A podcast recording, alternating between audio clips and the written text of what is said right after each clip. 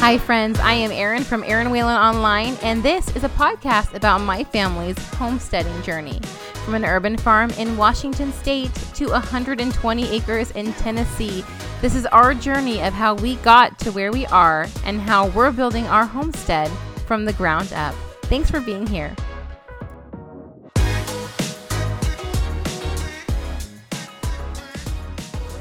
Well, hello friends, we meet again. I cannot believe that this is the first full week of June. Honestly, I feel like this year has gone by so extremely fast, and I'm just like holding on and trying to make all the things happen. If you hear baby birds in the background, that is not my chickens back in here again. That is now my 28 guineas. We ordered 25 guineas. The experience with ordering the guineas, we ordered from Cackle Hatchery versus, I forget the first hatchery we ordered from, but the first baby chicks that I've ever ordered in the mail, they kind of got lost in the mail. Hold on, I have to cough. Sorry about that. So yeah, I ordered them. They sent an email saying that they were shipped, and then they didn't show up. And our post office here closes every day at 11. And so they get there at 7 a.m. And after 11, you can't get a hold of anyone. And so I would call every morning at like 7:30, are my baby chicks there? Because they don't send baby chicks to your house. They keep them in the post office because the post office has, air conditioning or heat or whatever it is. And then you have to come pick them up at the post office. So your phone number is on the outside of the package, and they call it as soon as the chicks arrive and you go pick them up. Well, my baby chicks weren't there. In day 3, I have these baby chicks in the mail, and I'm freaking out because I'm thinking they're all in there dying. Well, I by this time I know like all the ladies' names at the post office by heart because I was calling them daily. And so finally come to figure out I'm about ready to give up. I've called the hatchery. I've called the post office, like the main post office. I have the postal, like the code and everything. Was it the tracking number? And no one knows where these baby chicks are. And then my lady called me from the post office, and they weren't delivered to the post office here locally in my tiny little town. They were delivered all the way in Jackson, which is about 35 to 40 minutes away. So the postal person went and drove and grabbed the baby chicks, not just mine. Actually, there was another set of baby chicks, so someone just didn't know what they were doing, and they delivered them to the completely wrong post office. And they had to bring them back here, and then I had to meet her and pick them up. And one of them did pass away. She was pretty rough from the very beginning, and it took her about less than 24 hours and she died. And the rest of them rebounded pretty quickly. But with my guineas, oh my gosh, they shipped, and I got a shipping confirmation at 11 o'clock like a few days ago. And then the next morning, Travis and I had stayed up late, and so we were sleeping in, and I hadn't turned my ringer on my phone.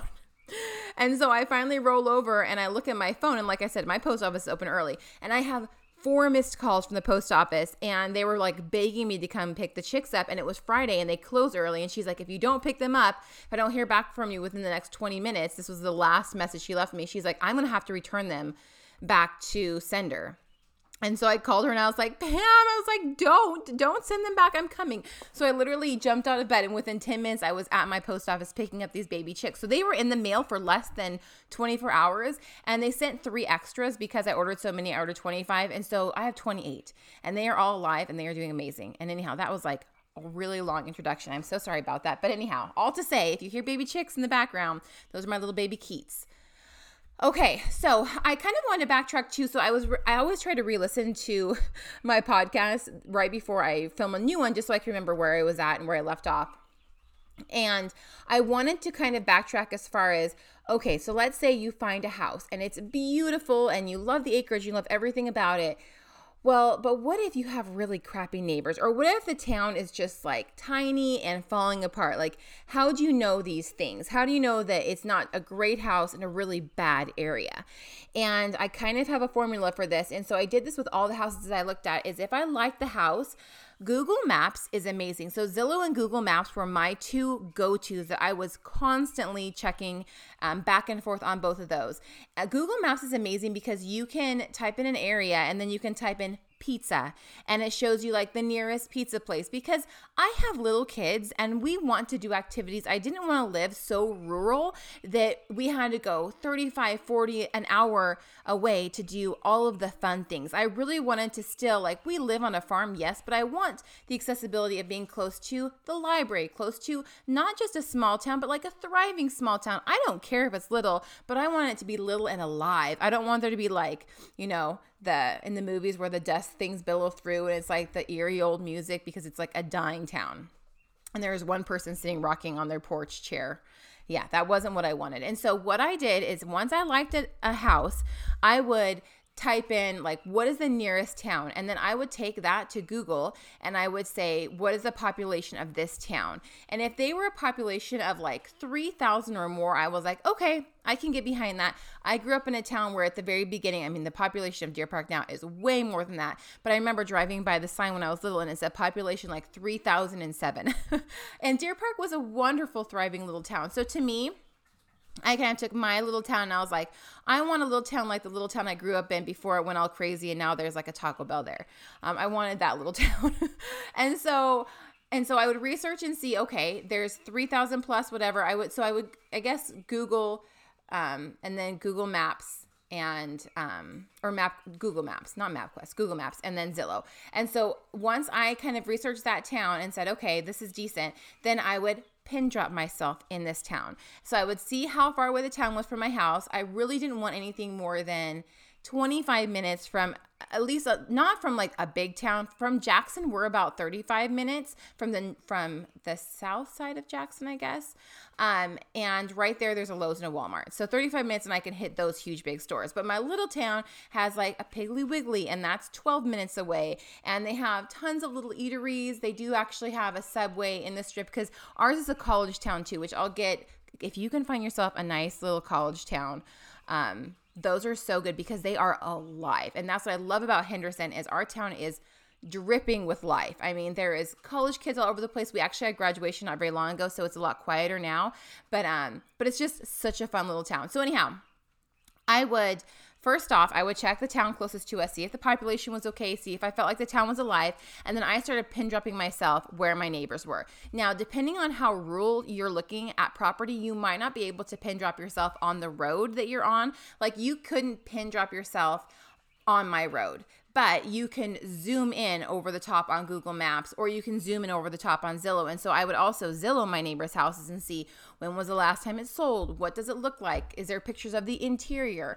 And so I would kind of just go over that, and I would work my way down the road on either side of the house and say, okay, I don't really care what kind of house they live in. I don't care if it's a mobile home or if it's like, you know, a 4-story villa. I just want it to be taken care of and nice. And obviously there are some dating. I mean, you don't know exactly when the Google Maps driver drove through, or when the last time it was taken a picture of, like over and by satellite or whatever.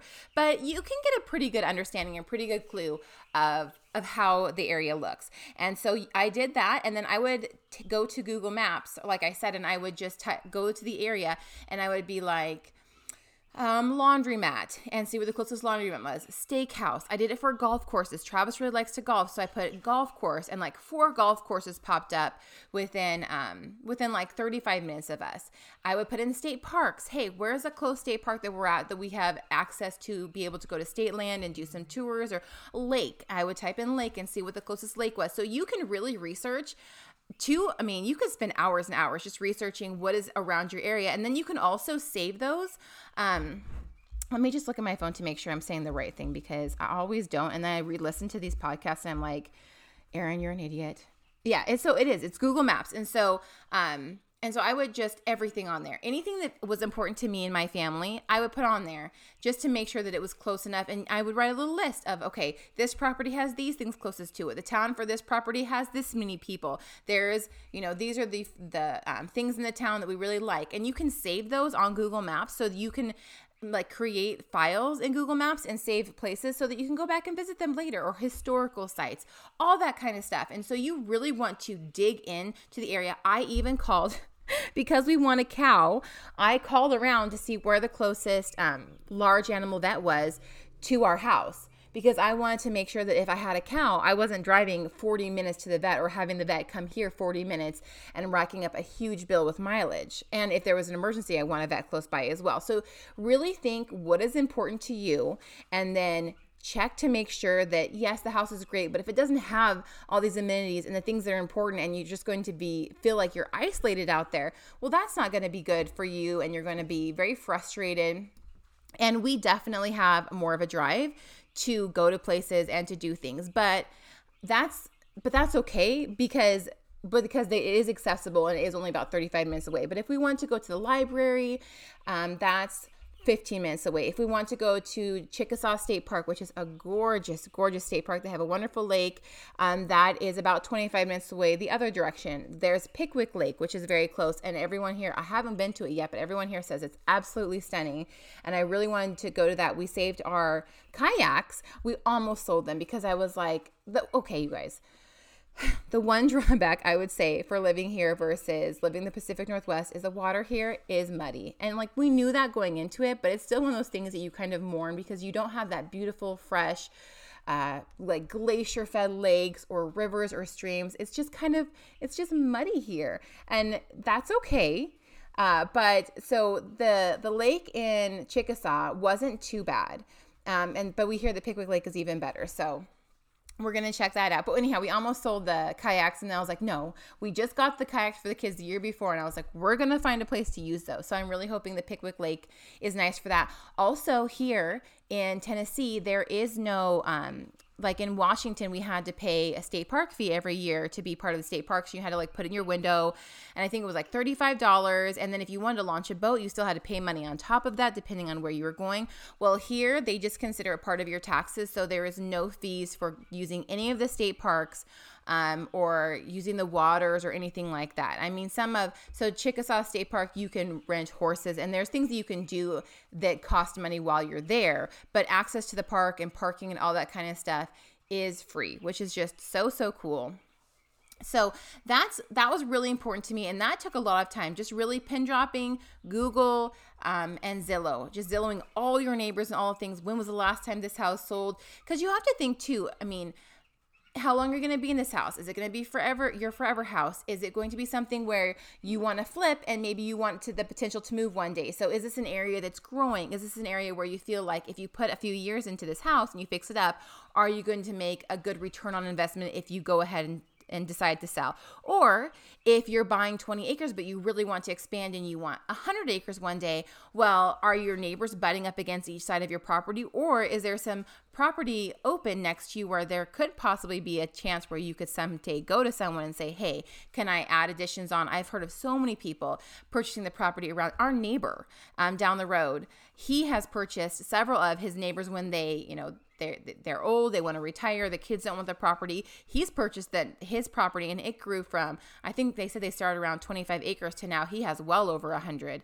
And so that's something that a lot of people do. They just want to expand their land. So just kind of make sure that around you, if you want to grow or if you want to sell or whatever you want to do in the future, that it is compatible with that in the area that you're looking to move.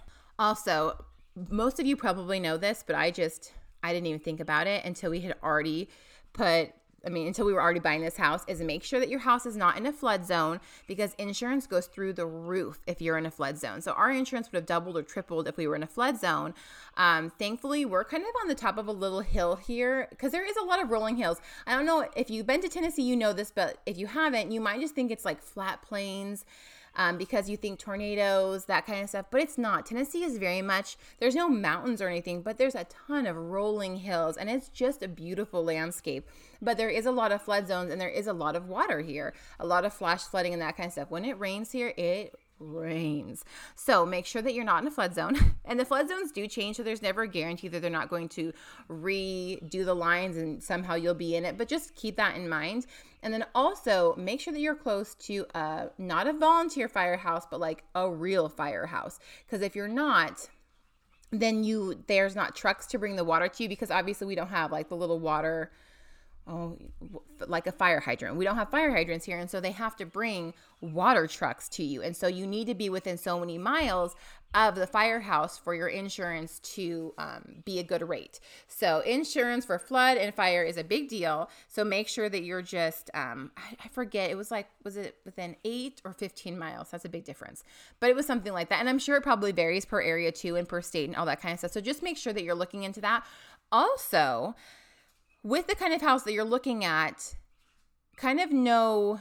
So when we purchased, we wanted an old home. Well, older homes about our age, which are around 100 years old, are harder to insure because they're just, I don't even understand really those just, it's been standing for 100 years. Like you feel like it's kind of a sure thing, even though ours is having issues right now. Not issues, but like we still haven't found anyone to fix our foundation yet. But they're more of a risk apparently for the banks. And so some banks won't take you or they're going to charge you more as far as insurance per month and different things. So kind of know that too when you're going into it. When we had our realtor, Heather, she immediately connected us to a loan officer who we went through and we got approved and everything. Well, the loan officer and the realtor, I don't know who it would be. Probably the loan officer, I think, has kind of their insurance people on standby and they give you like, these are our preferred, and then you can research those and check them out. So maybe something to do at the very beginning is to like reach out to some of those insurance companies and be like, listen, this is the kind of house we're looking at. You know, do you insure houses like this? What do you recommend? What do you look for? What are your issues? They had an issue with our fireplace. So it's not a fireplace, it's a stove. Like where it's completely closed in and it wasn't tall enough. And so they had to have someone come out here and look at it and then tell us we had to fix it within so many months, like extend it because it wasn't quite over the top of the roof line.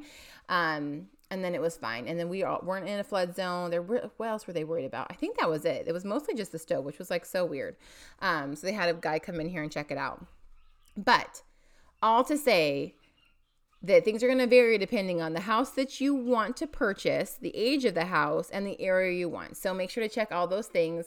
And I'm trying to look at my list here. Crime and that kind of stuff. So that was kind of one of the reasons that we didn't want to live close to a big city is crime and all that jazz. Memphis, I think, has one of the highest crime rates in Tennessee, the city of Memphis. And that's about an hour and a half from us. And then Jackson is really close to us. The crime rate there is just, it's just kind of what I would consider average. I mean, don't go to sketchy parts of town in the dark at night. I feel like that's pretty much common sense, but anyhow, so Jackson's pretty normal. Nashville, I mean, it's a huge city. So obviously you're going to have some crime there too. And then Knoxville supposedly is, I think Knoxville might be like one of supposedly the safest areas in Tennessee as far as like city size goes, but it's also the most expensive to live at. So we looked at a lot of homes over in the Knoxville area, but we would have had to compromise on property size or we would have had to do a lot of compromising to make it work there within our price range. And so that's just kind of one of the things that we didn't want to do. And, you know, we were like, let's move to West Tennessee. We found this house. We loved it. And we're like, this house, I mean, I think we're going to be here forever. But we knew that the potential to fix this house up and to sell it and to be able to make some money off of it is decent as long as we don't go into a huge recession or something, you know, big doesn't happen, that we have instant equity in this house. We're going to fix it up and we could sell it and move to a different part of Tennessee if we felt like it. And so it's nice to just kind of know that even though we don't plan to sell, the fact that we could, if we needed to, for some unforeseen reason in the future is just kind of like makes you feel better, you know? And so I'm just trying to think here. Let's just get into the planning and getting down here for the home inspection. Again, the home inspection for us wasn't something that we could look at and say, okay, we want you to fix this, this, and this, and we could negotiate with the sellers. It was, is this house going to be good enough as is that you still want it, or are you going to back out because there's going to be issues? So we were meeting a home inspector here that our realtor had recommended to us, and we were going to go through the house with him, and then he was going to obviously give us his report. So we really wanted the home inspection to be done at our previous house before we flew down here for this one, and that was just to make sure that our home inspection on our current house went well, and we would just feel better coming down here knowing that our sale was a for sure thing. There wasn't anything that had come up in the home inspection that would have changed their minds or done something to where it could have canceled the current sale on our house. And then we'd be coming down looking at this house when there would be no need anymore because we would have not met our obligations to sell our house and all that, and then we would be coming down here for no reason. So we really wanted the home inspection done on our house first.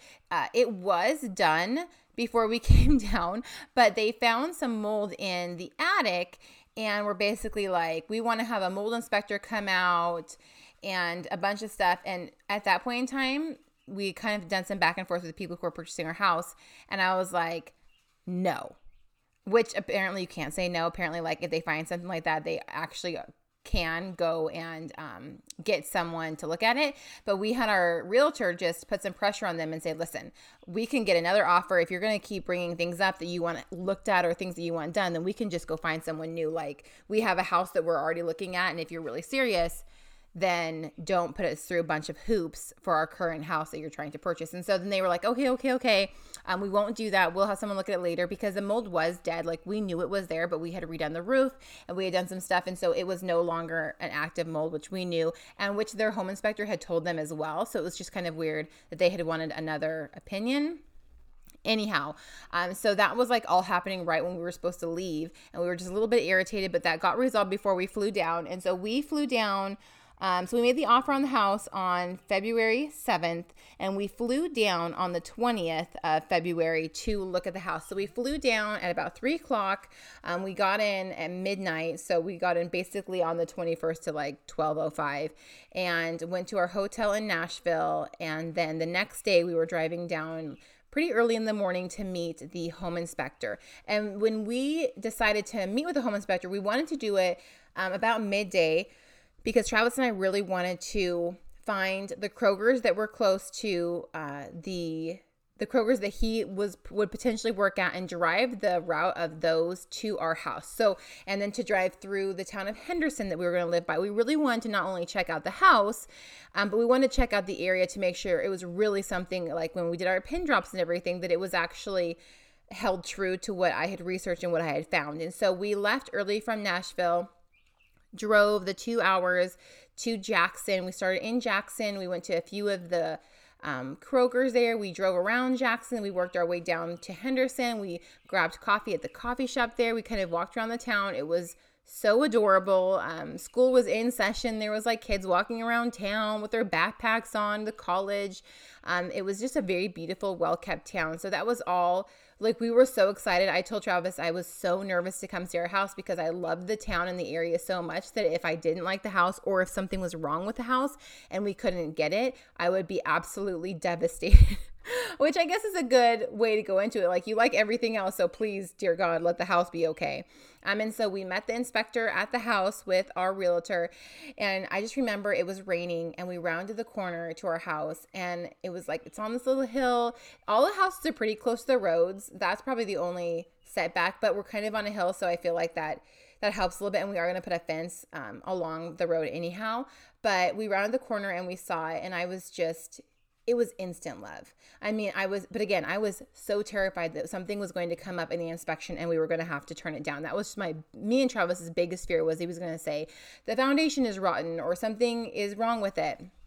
And before we even came down, our realtor, because termites and post hole beetles apparently are a thing here, she asked the realtor who had this house, hey, when was the last time it was inspected or something was performed to combat these issues?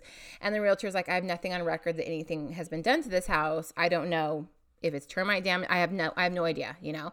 And so she was like, hold your horses. Before we even came, we'd already booked to come down here, but she said, I want to get someone out to do an inspection to make sure you guys aren't flying down here for no reason and the house is compromised by, you know, termites. And we're like, oh my gosh, again, nothing that we don't have termites really in the Pacific Northwest. So these are things like that. It's so good to have a realtor on your side that knows what they're doing, because she's going to bring up issues that obviously are very common in this area that we had no idea that we're supposed to look at. There's just so many issues. You're like, oh, termites in the South, duh, Eryn. But when you have so many things like the termites, and then the, make sure that you have a fireplace next to you, or the fireplace, but like, you know what I'm saying? Like the flood, all that kind of stuff. Like, there's so many things happening that you can hardly figure out which way is up and which way is down. So she had someone come out and do an inspection on the house to make sure. And so we were like waiting for the inspection and waiting for the inspection. And I remember I was in my bedroom and I called Travis and I was like, I can't take it. I was like, we'd already had some issues with, like I said, with the selling of our house and the people who were purchasing it and just some wishy-washiness going on there. And then, you know, we're going to fly down here. We don't even know. And now there might be a beetle issue. And she was just kind of, not that our realtor was trying to, but she wanted us to be very well aware that it could be a huge possibility that there were termites in this house because it hadn't been taken care of.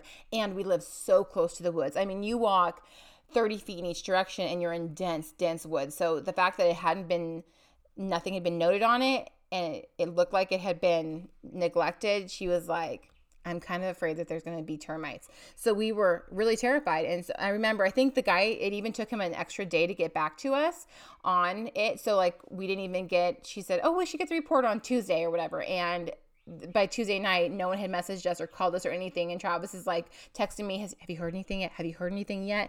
And I'm like, no, I have not. But then the next day she called and she was like, he said, you're good. Like he said, you're solid. There's some damage, but like nothing that would compromise any of the wood. Like there was a few nibbles here and there, but they'd been taken care of. It had been resolved. There was no current issues going on.